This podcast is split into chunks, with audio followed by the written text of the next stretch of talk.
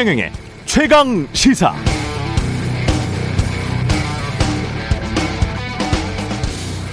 네, 임대차 3법이 시행된 게 2020년 7월 31일입니다. 제도 시행된 지가 아직 2년이 안 지났는데요. 세입자 보호를 위해서 마련된 제도였지만 1. 오히려 집주인들이 미리 전월세를 올려받아서 세입자들이 더 고통스럽다는 주장이 있었고요. 2. 또 비슷한 시기 양도세 비과세 요건이 강화됐잖아요. 1주택자라도 실거주 2년을 해야 양도세 공제 혜택을 받을 수 있기 때문에 양도세 비과세 혜택을 받기 위해서 집주인들이 세입자에게 집에서 나가라고 하고 자신들이 들어와서 또는 들어온 척 하면서 그렇게 사는 경우가 많았다. 그래서 세입자들이 오히려 재계약을 못하는 경우가 많았다는 불만도 있었습니다. 첫 번째 문제는 부동산 경기에 따라서 뒤바뀔 수도 있는 문제이기 때문에 지금 이 가격에도 그런 현상이 지속될지는 모르겠고요. 두 번째 문제는 정부가 이미 보완 대책을 내놔서 세입자와 5% 이내에 임대료 갱신 계약을 하는 집주인에게는 실거주 1년을 한 것으로 간주해주는 그래서 집주인은 실거주를 하지 않고도 나중에 집을 팔 때 양도세를 절감할 수 있는 방법이 생겼습니다. 그런데 만약 윤석열 정부가 임대차 3법을 폐지하게 되면 오히려 집주인들은 전월세가를 2년마다 임의로 올릴 수 있고 과거처럼 되는 거죠. 그럼 무주택 세입자들은 주거가 더 불안해지면서 지금보다 더 많은 임차 비용을 물어야 할 수도 있습니다. 어떻게 될지는 시장 상황에 따라서 좀 봐야 되겠는데 자 어떻게 생각하십니까 임대차 3법 어, 좀 더 놔두고 지켜보는 게 좋을까요 아니면 이참에 폐지하는 게 옳을까요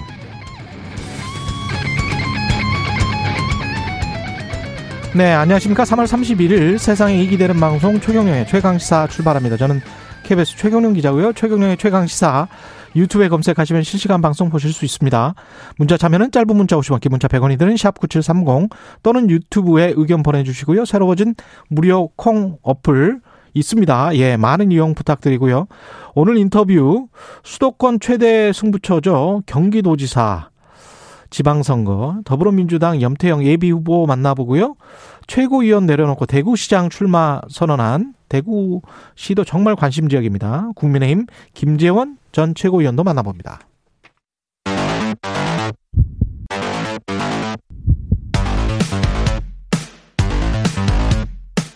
오늘 아침 가장 뜨거운 뉴스 뉴스 언박싱 네, 뉴스 unboxing 시작하겠습니다. 민동기 기자 김민아 평론가 나와 있습니다. 안녕하십니까? 안녕하세요. 예. 안철수 인수위원장이 계속 뉴스를 장식을 하고 있습니다. 윤석열 정부 초대 국무총리직 맞지 않겠다. 어제 음. 기자간담회에서 밝혔습니다. 29일에 윤석열 당선인하고 단독 면담을 가졌는데요. 이 자리에서 이제 이 같은 의사를 밝혔고 아마 교통 정리가 좀 된 것 같습니다. 뭐 안철수 위원장은 간담회에서 당선인의 부담을 덜어주기 위한 차원이다 이렇게 입장을 밝혔는데 언론들의 관심은 조금 다른 데 있는 것 같습니다. 어제 기자간담회에서도 질문이 나왔거든요. 혹시 안랩 주식 그 백지 신탁 문제 때문 아니냐 이렇게 음. 질문을 하니까 아니다라고 이제 얘기를 했고 그럼에도 불구하고 언론들의 많은 언론들의 해석은 지금 결국에는 대권 도전을 해야 되는데 일단 당 복귀로 가서 재충전을 한 다음에 일단 합당도 진행을 해야 되는 거 아니겠습니까? 어. 합당 절차를 마무리가 되, 아, 되면은 뭐 집권 여당에서 정치적 기반을 좀 넓히는 작업 이쪽을 안철수 위원장이 택한 것 아니냐라는 해석을 하고 있고요. 재밌는 것은 이렇게 되면은 굉장히 불편한 관계에 있는 이준석 대표하고 약간의 그 불편한 동거 체제를 이어가야 되는데 지금 또 지방선거도 준비를 해야 되거든요. 음. 두 사람이 또 어떤 역할을 맡을 것인가 이런 부분들에 대해서 언론들이 좀 이런저런 해석을 하고 있습니다. 그러니까 역대 이제 주요 대권 주자 중에 총리를 했던 사람이 사실 대통령이 된 사례는 없습니다.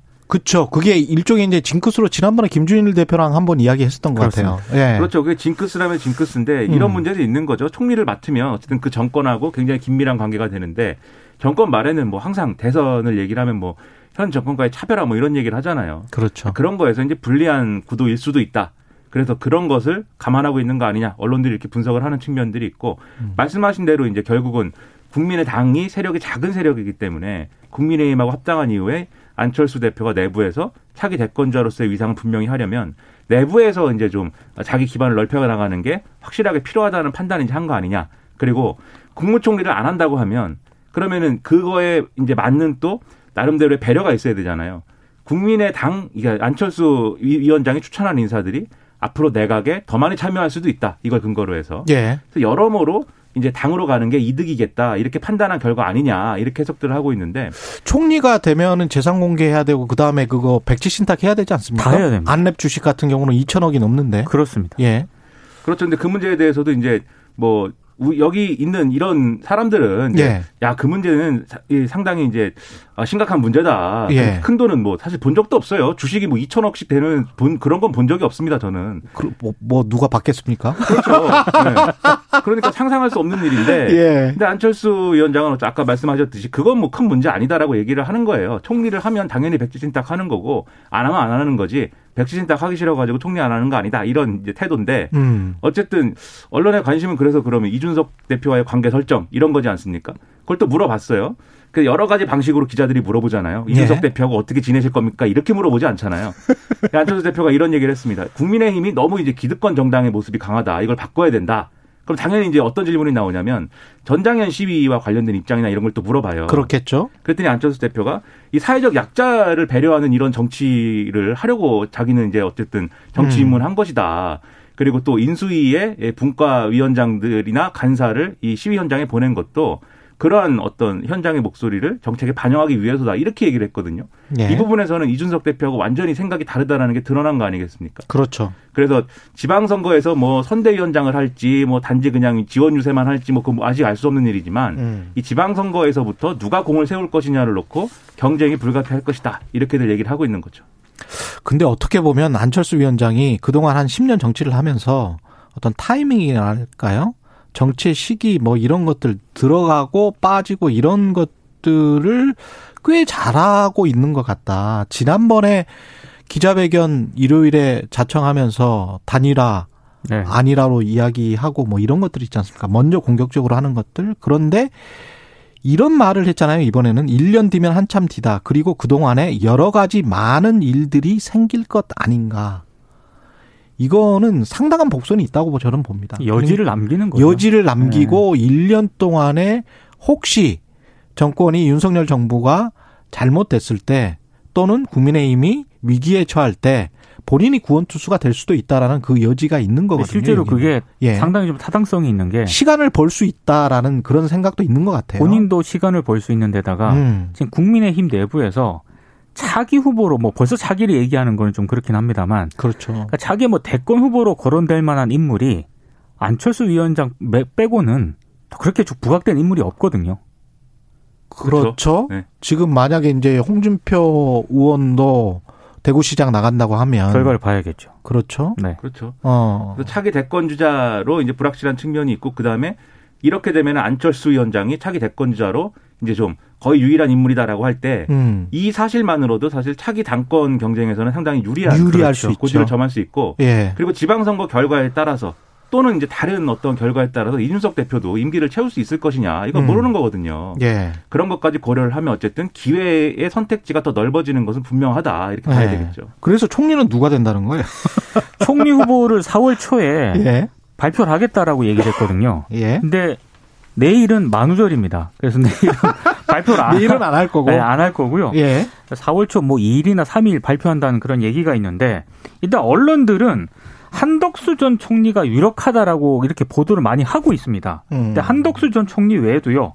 김한길 위원장이라든가 권영세 부위원장, 박주선 대통령 취임 준비 위원장, 뭐 김기현 국민의힘 원내대표 이런 이름들이 최준경도 나오던데. 그렇습니다. 예. 예. 근데 최준경 지식경제부 장관 전. 그 예. 뭐 지식 저기 장관 후보라든가 이런 쪽으로 좀 뭐 거론이 되고 있다 이렇게 언론 보도가 나오고 있는데 이게 음. 언론 보도가 조금씩 달라가지고요 이건 상황을 좀 봐야 될 것 같고요. 근데 좀 재밌는 게 윤 당선인이 안철수 위원장하고 권영세 인수위 부위원장, 김한길 국민통합위원장을 지난 29일에 각각 다 면담을 했다고 합니다. 아. 그러니까 안철수 위원장 같은 경우에는 이때 면담 이후에 본인이 총리 안 한다라고 얘기를 했고 그리고 지금 권영세 부위원장 같은 경우에도 면담 이후에 원내대표 불출마를 선언을 했거든요. 예. 그러니까 그런 맥락을 봤을 때 분명히 당선자와 면담을 하면서 어. 총리와 관련해서 분명히 얘기를 나누지 않았을까라는 관측이 나오고 있는데 아마 그러네요. 조만간 발표를 좀 해보면 좀 알 수 있지 않을까 싶어요. 그러니까 어제 인수위 쪽에서 이제 나온 이 총리의 컨셉이 그 이전까지는 뭐 경제 원팀이 중요하다 이 얘기가 한번 나왔었는데 어제는 경제와 안보 두 개의 어떤 그런 어 수레바퀴를 다 돌릴 수 있는 사람이어야 된다. 그러려면은 이제 어 경제 안보가 아니고 이제 외교와 안보 예, 뭐 이런 것들을 이제 경제도 알아야 되고 외교도 알아야 되고 음. 그렇죠. 경제와 외교 안보겠죠. 음. 막 혼동이 옵니다. 이제 예. 너무 여러 총리 관련 여러 가지 얘기가 나오니까 경제와 외교 안보를 다 잡을 수 있는 사람이어야 된다라는 거였는데 그러면 이제 상당한 경륜이 있어야겠고 또 경제 전문가라고 얘기할 수 있는 어떤 이력이 있어야 되지 않습니까? 예. 그게 이제 그렇게 종합을 해보면 한덕수 전 총리가 유력하지 않느냐라는 거예요. 음. 근데 오늘 이제 보수 언론의 보도를 좀 보면은 음. 임종년 임종용 전 금융위원장을 또 유력하게 놓고 있는 선택지가 있는 것 같아요. 그래서 예. 어떤 언론은 두 사람이 지금 경합 중이다라고 보도를 했는데 다만 여기서 보면은 왜냐하면 한덕수 전 총리는 2007년에 이미 총리를 해본 인물인데 그렇죠. 너무 올드보이 아니냐 이 얘기가 어. 있어서 그러면 새로운 인물인데 경제 전문가라고 하면은 임종영 전 위원장 아니냐 뭐 이렇게 해서 설득 작업 중인 거 아니냐라는 건데 음. 본인의 의사가 총리는 아니다라는 거예요. 지금 이 언론 보도 내용은. 예. 그러면 결과적으로 한덕수 전 총리 아니냐 이렇게 해석을 하는 건데 음. 이외에 거론되는 여러 가지 인물, 여러 사람들의 인물의 이름들도 본인 의사가 총리에 있느냐라고 하는 점에 있어서는 별로 의사가 뚜렷하지 않은 걸로 지금 보도가 되고 있습니다. 지금 말씀하신 최준경 전 장관이나 이런 사람들도 별로 이제 총리에 관심 없다라고 했다는 뭐 보도도 있고 하거든요. 예. 그래서 사실 그렇기 때문에 다 선택지 제하면 남는 게 한덕수 전 총리 아니냐 어. 얘기가 이렇게 되고 있는 거죠 지금. 그렇습니다. 이게 보면은 결국은 이제 윤석열 당선인 당선자의 마음이잖아요. 그렇죠. 총리 지명은. 그래서 윤석열 당선자한테 직접 취재를 해서 어떤 이야기를 듣지 않는 이상 우리가 뭐 한번 확언해서 말할 수는 없는 거죠. 출동하시죠. 총리용으로 한번 그 프레스 다방으로. 예, 예. 근데 특이한 게 예. 지금 거론되는 경제 관료들 있지 않습니까? 음. 어, 다 특이하게 이제 이 재무부 출신이에요. 그래서 임종영 전 위원장도 그렇고 최준경 전 장관도 그렇고 뭐 윤중현 전 장관도 그렇고 예. 이명박 정권 때 좀 이렇게 어, 힘을 썼던 그러게요. 네. 그래서 그분들이 다시 돌아오는 거는 확실하다. 이번 정권 이 윤석열 음. 정권에서는 지금 그런- 상당히 분위기가 그렇게 되는 것 같습니다. 그렇죠. 그런 특징을 볼 수가 있어서 예. 이 정책과 관련된 논란도 아마도 이제 새 정부에서는 또 예. 다른 형태로 있을 수 있을 것 같다고 예감이 좀 됩니다. 예, 내일이 이제 4월인데 4월, 5월 지나고 나면 바로 6월 1일 지방선거인데요. 그렇습니다. 지방선거 지금 주요 후보군이 떠오르고 있습니다. 김동연 새로운 물결 대표가 오늘 10시 조금 뒤에 국회에서 음. 기자 출마 선언을 하거든요. 예.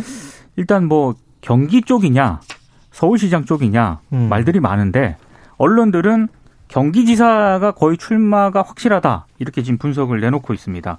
어제 윤호중 더불어민주당 비대위원장하고 오찬 회동을 가졌는데요. 출마 지역에 대해서 아마 의견 교환을 한 것으로 보이고요. 어, 이렇게 되면은 지금 경기지사직에 만약에 김동연 대표가 도전장을 내밀면은 4퍼전이 됩니다. 사파전. 네, 굉장히 네. 경쟁이 치열하고요.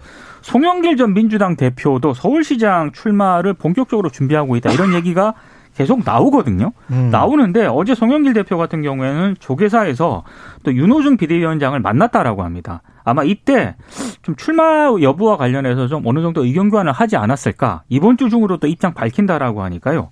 어, 이것도 좀 지켜보시면 될 것 같고 참고로 김진애 전 열린민주당 의원도 어제 국회에서 기자회견 열고 서울시장 경선에 도전하겠다라는 입장을 내놓았습니다. 그러니까는 김동연 대표 입장에서 경기지사를 나가게 되면은 그건 이제 두 가지 관문을 다 거쳐야 되는 거죠. 첫째 경선에서 이겨야 되고 그렇죠. 둘째 본선에서도 이겨야 됩니다. 본선에서 지면은 이건 또 어, 이길 수 있는 선거 왜 졌냐 뭐 이렇게 되니까 경기도는 좀 가능성이 있다. 이렇게 지금 민주당은 생각할 거 아니에요? 그렇죠. 예. 그래가지고 나름대로 승부수를 던지는 그런 그림이 되는 거고 서울시장 후보는 여전히 그러니까 뭐 이 출마하겠다는 분들이 없는 건 아니지만 음. 여전히 민주당은 이제 예. 그렇죠. 여전히 불리한 선거이다 보니까 현역이 있기 때문에 오세훈 시장이 그렇죠. 예. 그리고 지금까지 드러난 서울 표심이 음. 민주당이 아직 유, 이 유리한 방향이 아니기 때문에 지난 대선에서도 5% 이겼잖아요. 네. 그죠? 예.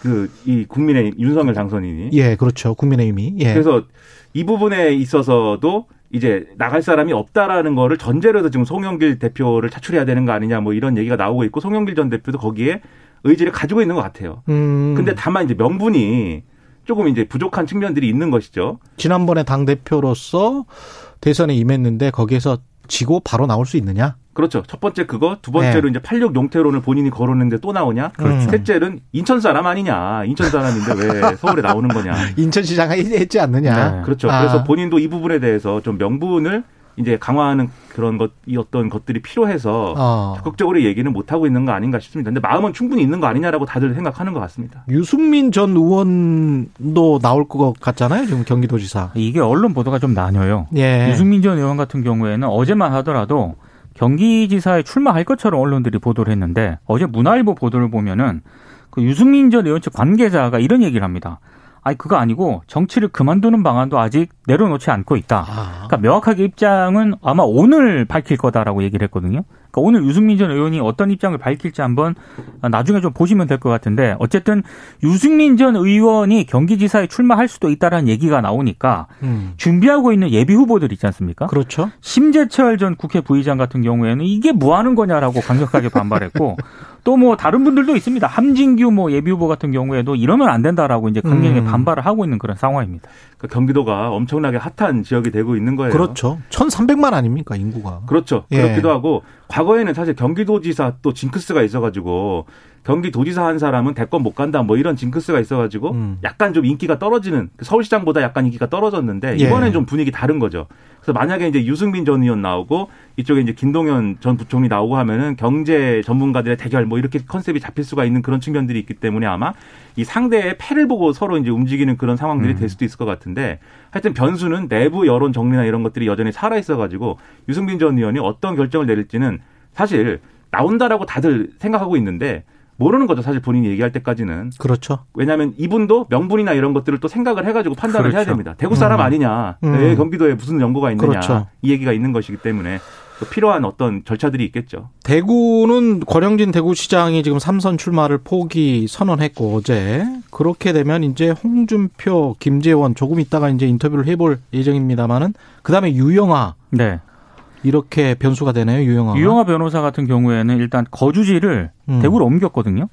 그래서 가능성이 좀 있다라는 얘기가 나오고 이번 주말에 최종 입장을 밝힌다라고 하고요. 예. 어제 권영진 시장이 일단 불출마를 선언을 했는데 이거는 좀 예상 밖이다라는 평가가 많습니다. 왜냐하면 최근까지도 윤석열 당선자의 깐부가 자신이다. 예. 그래서 새 정부와 호흡을 맞춰서 어, 대구 지역을 이끌 적임자다라고 주장을 해왔었는데 갑자기 이제 불출마를 선언을 했는데 이것도 역시 지난 29일에 당선자를 만났다라고 합니다. 음. 아니, 권영진 대구시장이 만난 이후에 불출마 선언을 한 거거든요. 그래서 아마 그 만남에서 뭔가 얘기가 있지 않았을까 뭐 이런 얘기도 있고요. 그리고 어, 지금 뭐 지지율이 좀 적게 나온다라는 그런 분석도 있고 또 하나는 그렇다며요. 예 임기를 마친 다음에 예.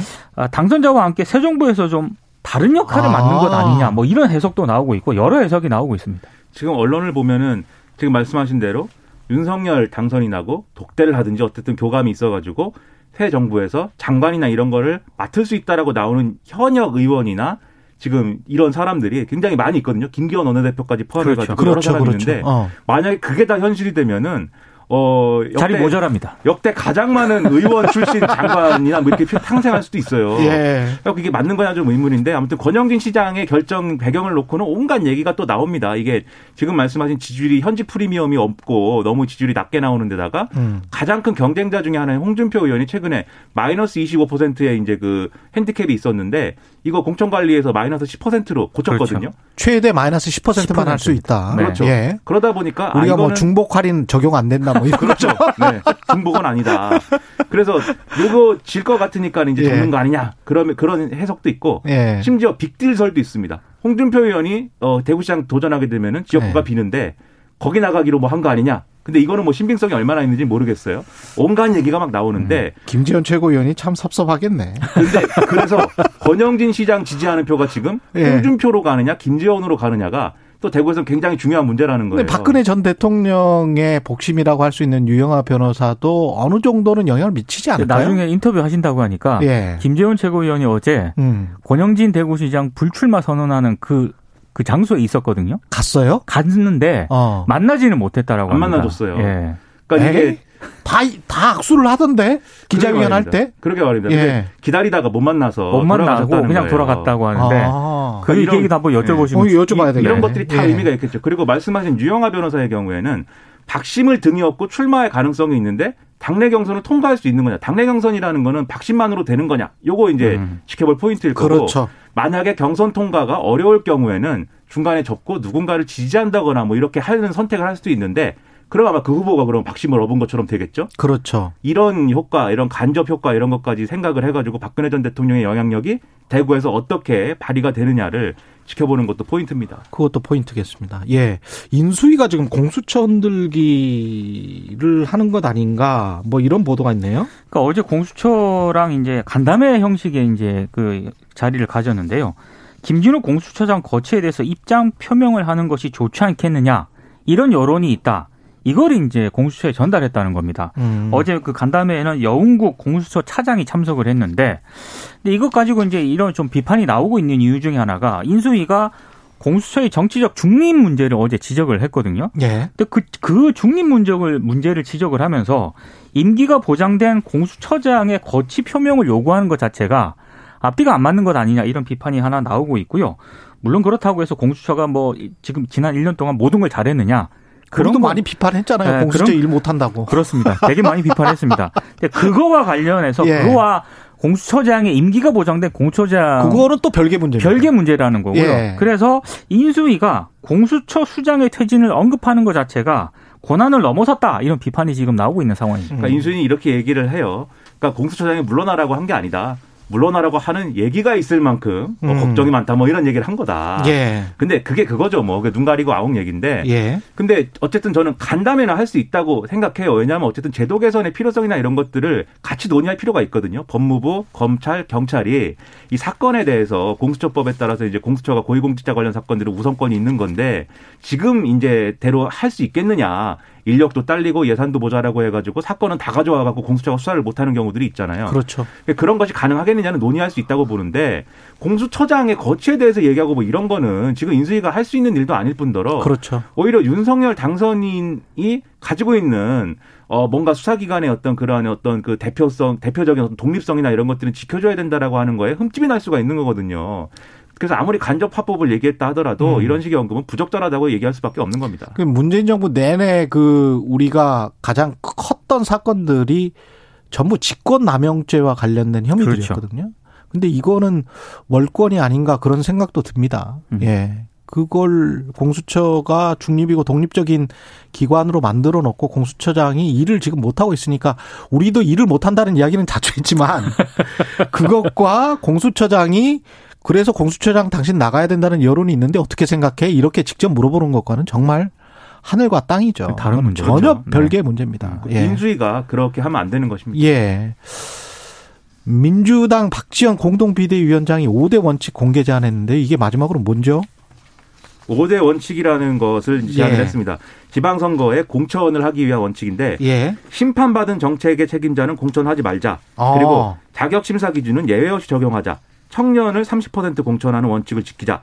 사회적 약자에 대한 입장 이런 것들을 공천 과정에 반영하자. 그리고 기후 위기를 포함한 미래 비전을 이렇게도 원칙을 갖고 공천하자 이런 얘기인데 음. 이 중에 심판받은 정책의 책임자를 공천하지 말자는 게 뭐냐? 어. 박지원 위원장이 이거는 부동산 정책을 얘기를 했습니다. 그래서 부동산 정책 실패에 책임 있는 사람들 그리고 네. 부동산 관련 무리를 일으켰던 분들은 스스로 나서지 말아야 된다 이렇게 얘기를 했는데 예. 그러다 보니까 이게 특정인을 겨냥한 발언이냐 뭐 이렇게 돼가지고 지금 당내 논란이 좀 불거지고 있는 거예요. 몇 명이 막 떠오르는 사람들이 있네요. 그렇죠. 예. 충, 충청도 충북지사 도전한다고 하는 뭐 노영민 전 대통령 실장이라든지 그렇죠. 전북지사에 관심 있다고 얘기가 나온 김현미 전 국토교통부 장관이라든지 아, 등등등 얘기가 예. 나오는데 음. 근데 김현미 전 장관은 뭐 불출마로 기울었다는 얘기도 있고 음. 어쨌든 그런 상황인데 그럼 이게 약간 그런 쟁점은 있을 수가 있어요.